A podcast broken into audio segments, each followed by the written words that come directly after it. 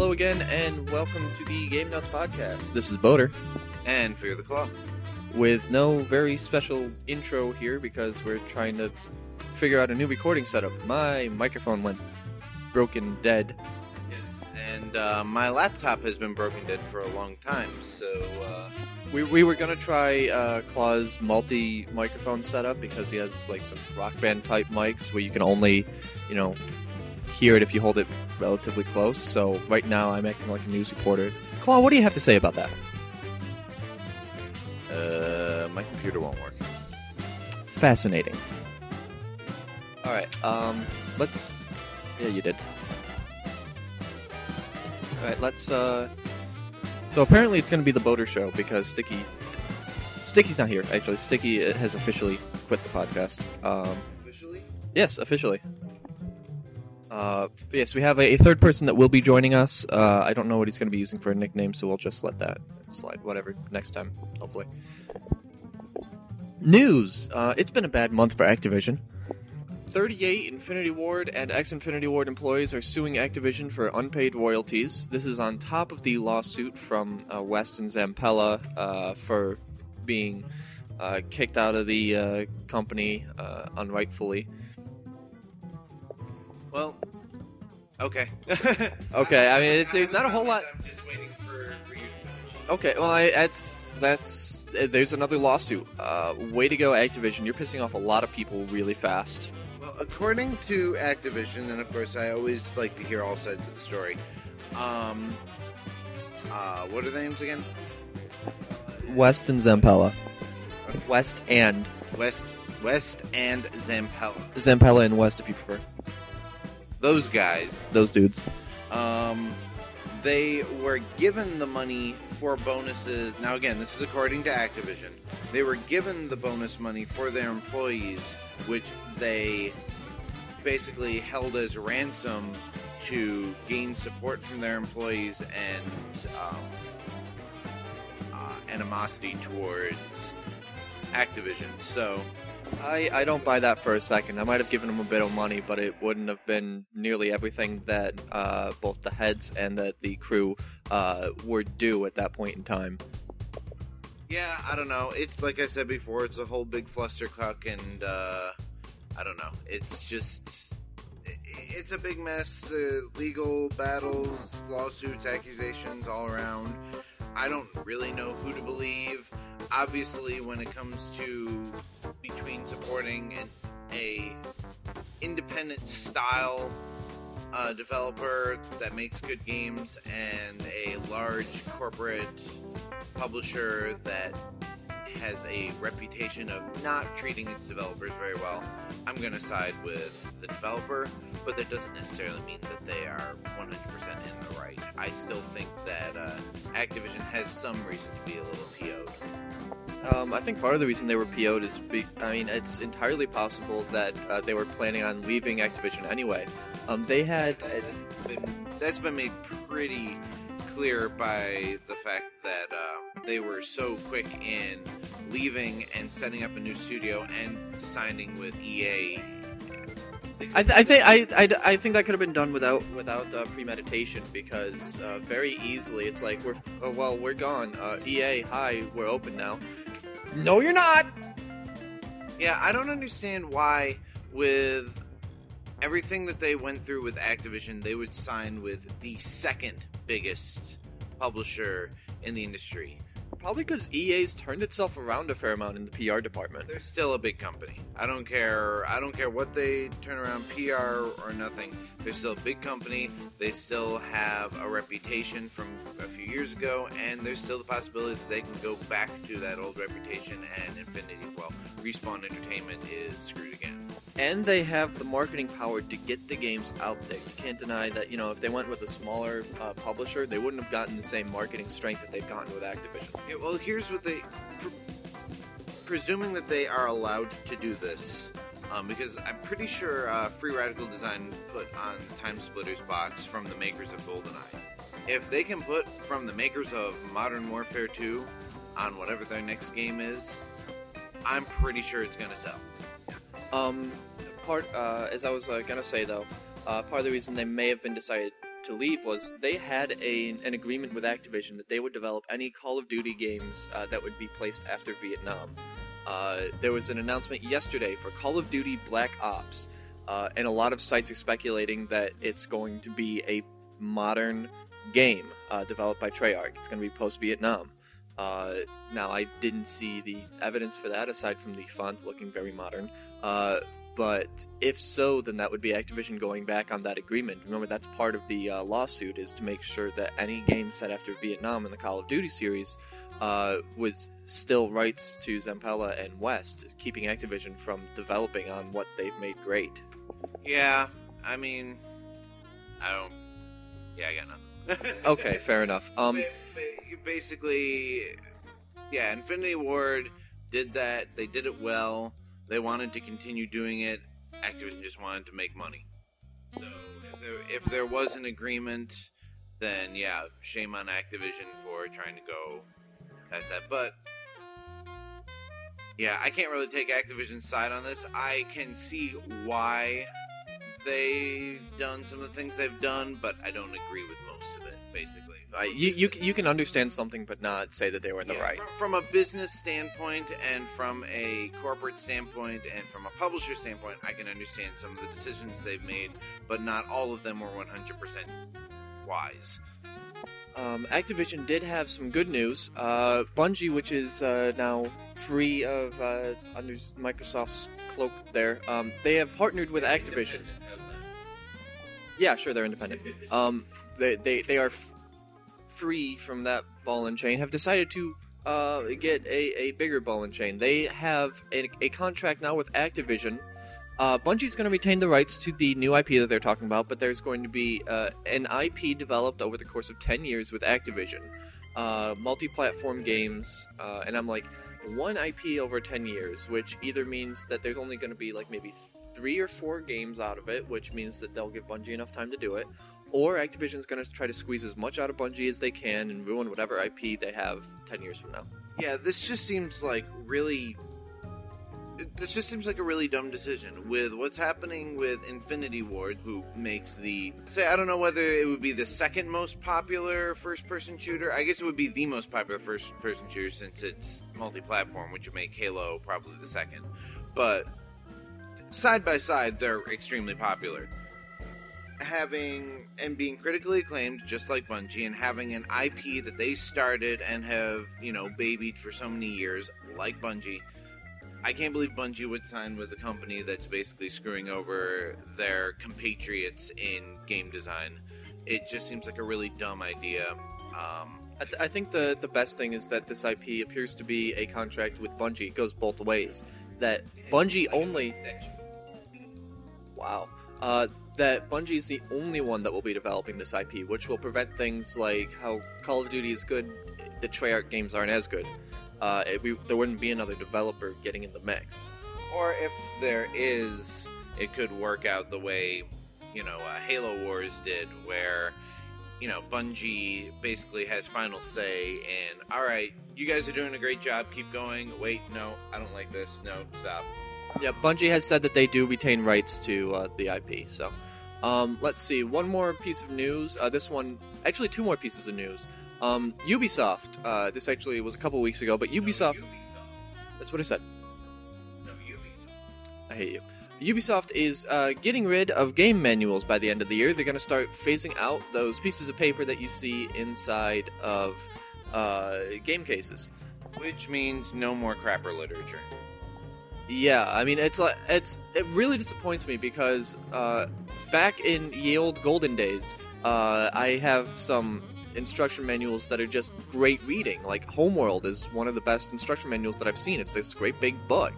Uh, you know, fast forward to now, and it's I enjoyed the way that the Assassin's Creed manual was written, but it was still basically here's how you play the game. There's like very little background in those. I like seeing more world background in game manuals. Well, and I think I think that's the reason for it is because you know game manual like Nintendo will still use game manuals to tell a little bit of a story and put a little personality to it, but most Usually companies. a story is just like one page of story. Yeah. It. Uh, most companies just, you know, give you the basic information, print it in black and white, and ship it out. And if that's all you're going to do, then don't bother because there are tutorials in every single game that teach you how to do everything. In every good game, there are some games that don't teach you how to do some things, and you have to use the instruction manual to find out. Right. Well, I mean, hopefully they will balance this out by having a good tutorial. Let's hope. Um, I mean, I'm not I'm not 100% for it, but I'm also not 100% against it because, you know, anything that saves a couple of trees, I'm sure the I'm sure it's also saving a couple of bucks, you know, that's, probably the. There, there's two reasons that they're doing this. One, the public reason is it's green. Uh, two, the uh, in-company reason is it's saving us green. yeah, of course, we're probably not going to see any reduction in game price. Not at all. But then again, how much of the production budget went towards designing and printing the instruction booklets? So Uh, actually, when you say design, yeah, there's probably a fair amount of designers that put a fair amount of work into it. It could be a couple bucks profit that they're making per game. That adds up really fast. Yeah, well, I don't know. Um, well, I got a little piece of news now that are we done with? Okay, no Ubisoft. Um, so you know that thing we've been talking about for months, possibly over a year, that Nintendo should do. They're they're finally doing it. Um, it, again, this is just a rumor, but it's a very likely rumor. Uh, Nintendo is going to be releasing, I believe, this summer, a new Wii package uh, with a black Wii and a black Wii remote, a Wii Motion Plus included, and Wii Sports Resort. I mean, Nintendo should have done this when Wii Sports Resort first came out. last summer. Yeah. I mean, that, that They wanted make the extra money back on the development of the game before they started packaging it with consoles. my guess is they probably wanted to deplete their stock of white Wii's. So I, I guess the question is: Is the black Wii going to be bigger than the white Wii? Moving on. Uh, wow, that was amazing. Um, Wasn't even my joke. I did have uh, actually a, another one from last week. Uh, last bit of news I'm going to touch on really quick because it's only tangentially related to gaming. Um, the iPhone. Nice five dollar word. I know. Uh, the iPhone. Uh, last week, uh, Gizmodo posted pictures of the iPhone 4G. Oh yes. Uh, and and there's a very interesting story as to how they got those pictures of the iPhone 4G. Uh, Apple employee who was testing it out in the wild went to a, a uh, bar for his birthday and left it on a bar stool. Uh, someone found it and tried to return it to Apple via their uh, computer, their their customer service, and Apple was like, "No, you probably have a knockoff. Whatever, go away." Yeah, we, Um, we don't make one of those. Yeah, because obviously the customer service people aren't told or told anything. Um, yes, I put that on auto for you. Thank you. Um, and uh, let's see. So something something dark side. Uh, um, yes, that thing. And uh, he tried, you know, trying to find the uh, person who had lost it, but Apple remote killed the phone as soon as they found. Uh, so the guy ended up selling it to Gizmodo for five thousand dollars. Now the thing here is that it could count as stolen property. So uh, last Friday, uh, even Apple asked for it back, and Gizmodo sent it back, right like that.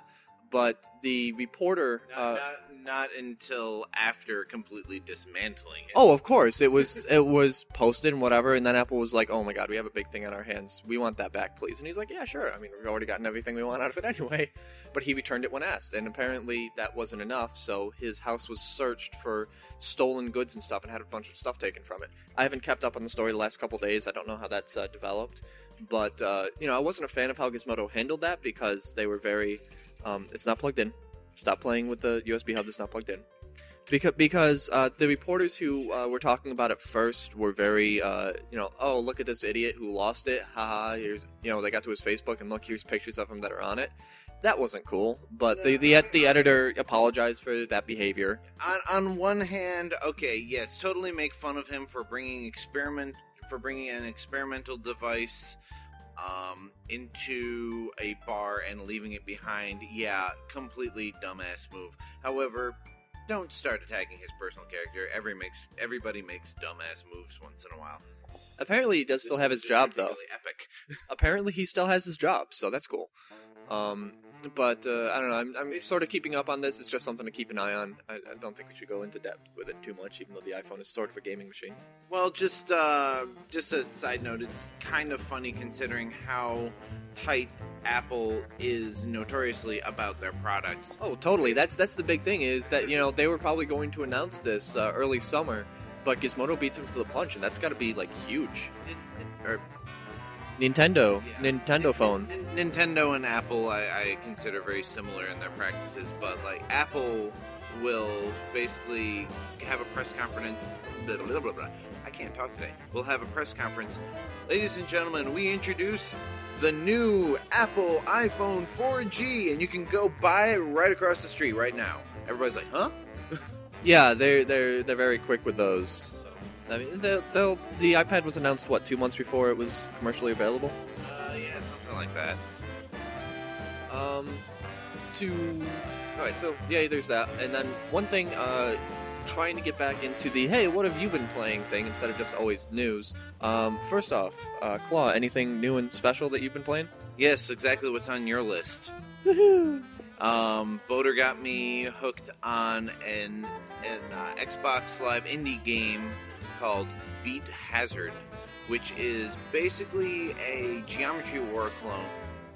Uh, in that, you know, it's a two stick shooter, plays exactly like Geometry Wars, only um, it uses music that either comes with the game or you can use music stored on your hard drive to create the levels. Basically, how the music plays determines how the enemies come out and when the enemies come out and in what and how strong your uh, laser beam is. You have to make sure that you've got music with really strong bass going, otherwise, your laser's not going to be very strong. It is highly addictive. It is highly addictive. Let me give and, and it uh, it says it breaks it up into three ways. The short term, as far as would be like strength of your weapons, whether it's just like a little pea shooter out in front of you or this big massive spread all over the place. Um, mid uh, in the mid, probably like measure to measure, is it determines what sort of enemies it's going to send at you. Uh, and then in the long term, it determines how bosses are going to come in. Now, sometimes it works really well when there's a crescendo in the music and a boss comes in. I'm like, this is awesome. Sometimes there's a boss coming in for no reason at all. Uh, Bohemian Rhapsody is what I use as an example. Uh, the first portion of that is very slow, very quiet. So I'm, Very I'm impossible to play because you have like absolutely no firepower. right, yeah. So uh, quiet music, no firepower. Then all of a sudden, it's sending two bosses at you, and you're like, "Oh my god, I'm dead!" I finally managed to beat the song, but it's a hard one. Meanwhile, if you play a song that is heavy in uh, bass, you end up doing pretty well. Although sometimes you'll get overwhelmed by the sheer number of enemies coming in. I don't know. I've I, I've just been having a blast with it. I got to play a little two-player co-op with it the other night, and uh, it's just great. It's uh, 400 Microsoft points. Um, there's of course a trial version of it, but I mean, definitely the ability to use your own music on the hard drive, and you can't. Pretty sure you can't do it off of like a off of a flash drive or anything like that. Well, I would imagine since the flash drive is now an officially recognized memory unit, you could. Um, I don't know. I basically just went on my computer, burned a bunch of music to CDs, and then ripped it onto the hard drive. So, uh, but yeah, using your own music is especially fun because it's fun to experiment with what works well. The game did just come out on uh, PC as well, so uh, it you can download it on its own from the Beat Hazard website.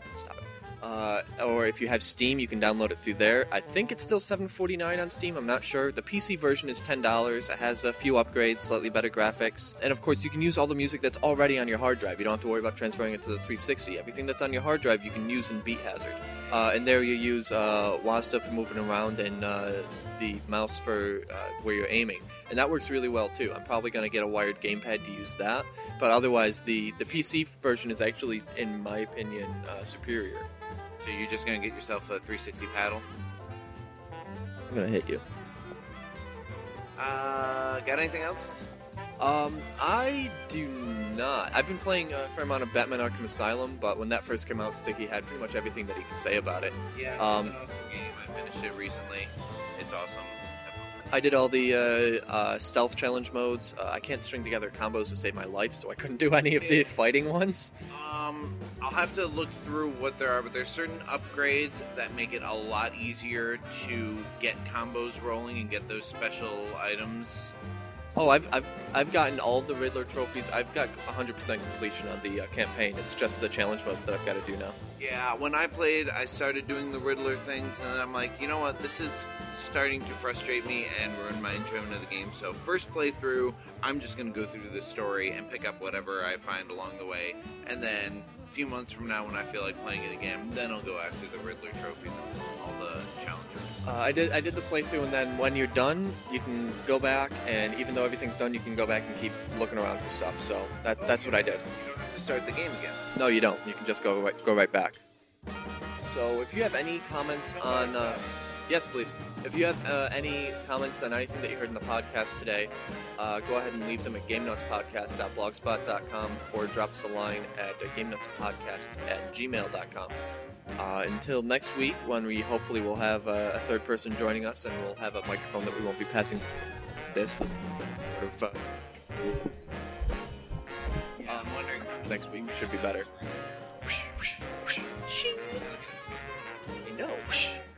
Uh, until next week, this is Boater out. And Fear the Claw saying good afternoon, good evening, and good night.